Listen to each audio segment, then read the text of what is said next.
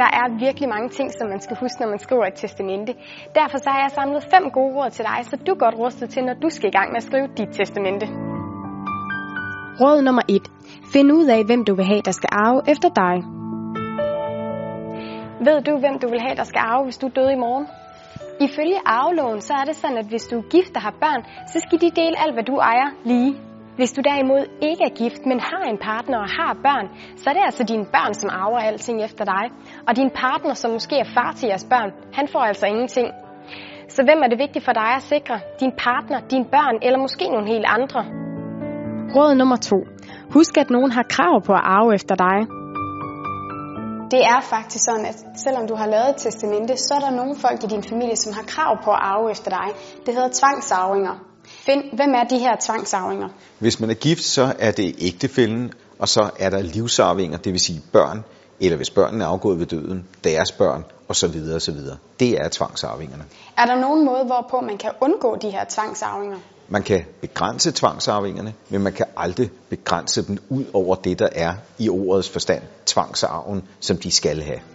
Råd nummer 3. Pensioner og livsforsikringer skal ikke skrives ind i dit testamente.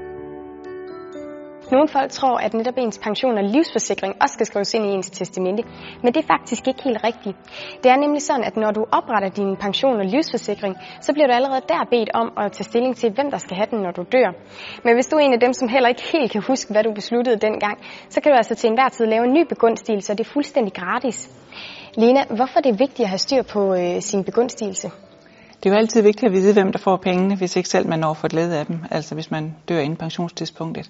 Derudover så kom der en lovændring i 2008, som gjorde, at rækkefølgen for, hvem der får pengene, blev ændret. Og de ændringer blev ikke automatisk en del af vores øh, erklæringer. Så derfor er det vigtigt, at man løbende lader sig opdatere og kommer ind og får tingene ændret, så det hele tiden er, som man ønsker, det skal være. Råd nummer 4. Overvej, om du vil lægge begrænsninger på din arv. Når din familie arver efter dig, så kan det være en god idé at overveje, om du vil lægge begrænsninger på de penge, som de arver efter dig.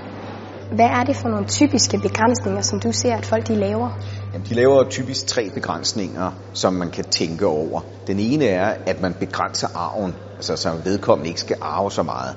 Og så de to andre, det drejer sig om enten at båndlægge, det vil sige, at arvingen ikke kan få lov til at bruge pengene her nu, men skal vente en periode, eller, øh, og eller at man øh, siger, at den arv, man får, den skal være særeje. Det vil sige, at hvis arvingen senere måtte blive skilt, så skal den ikke indgå i skilsmissen. Råd nummer 5. Husk at opdatere dit testamente, når der sker ændringer i din familie. Og så kommer vi til det sidste råd. Hvis du måske bliver skilt eller får et barn mere, så kan det jo betyde, at du gerne vil fordele din arv anderledes, end hvad du ellers havde planlagt. Derfor så husk at opdatere dit testamente, når der sker ændringer i din familie.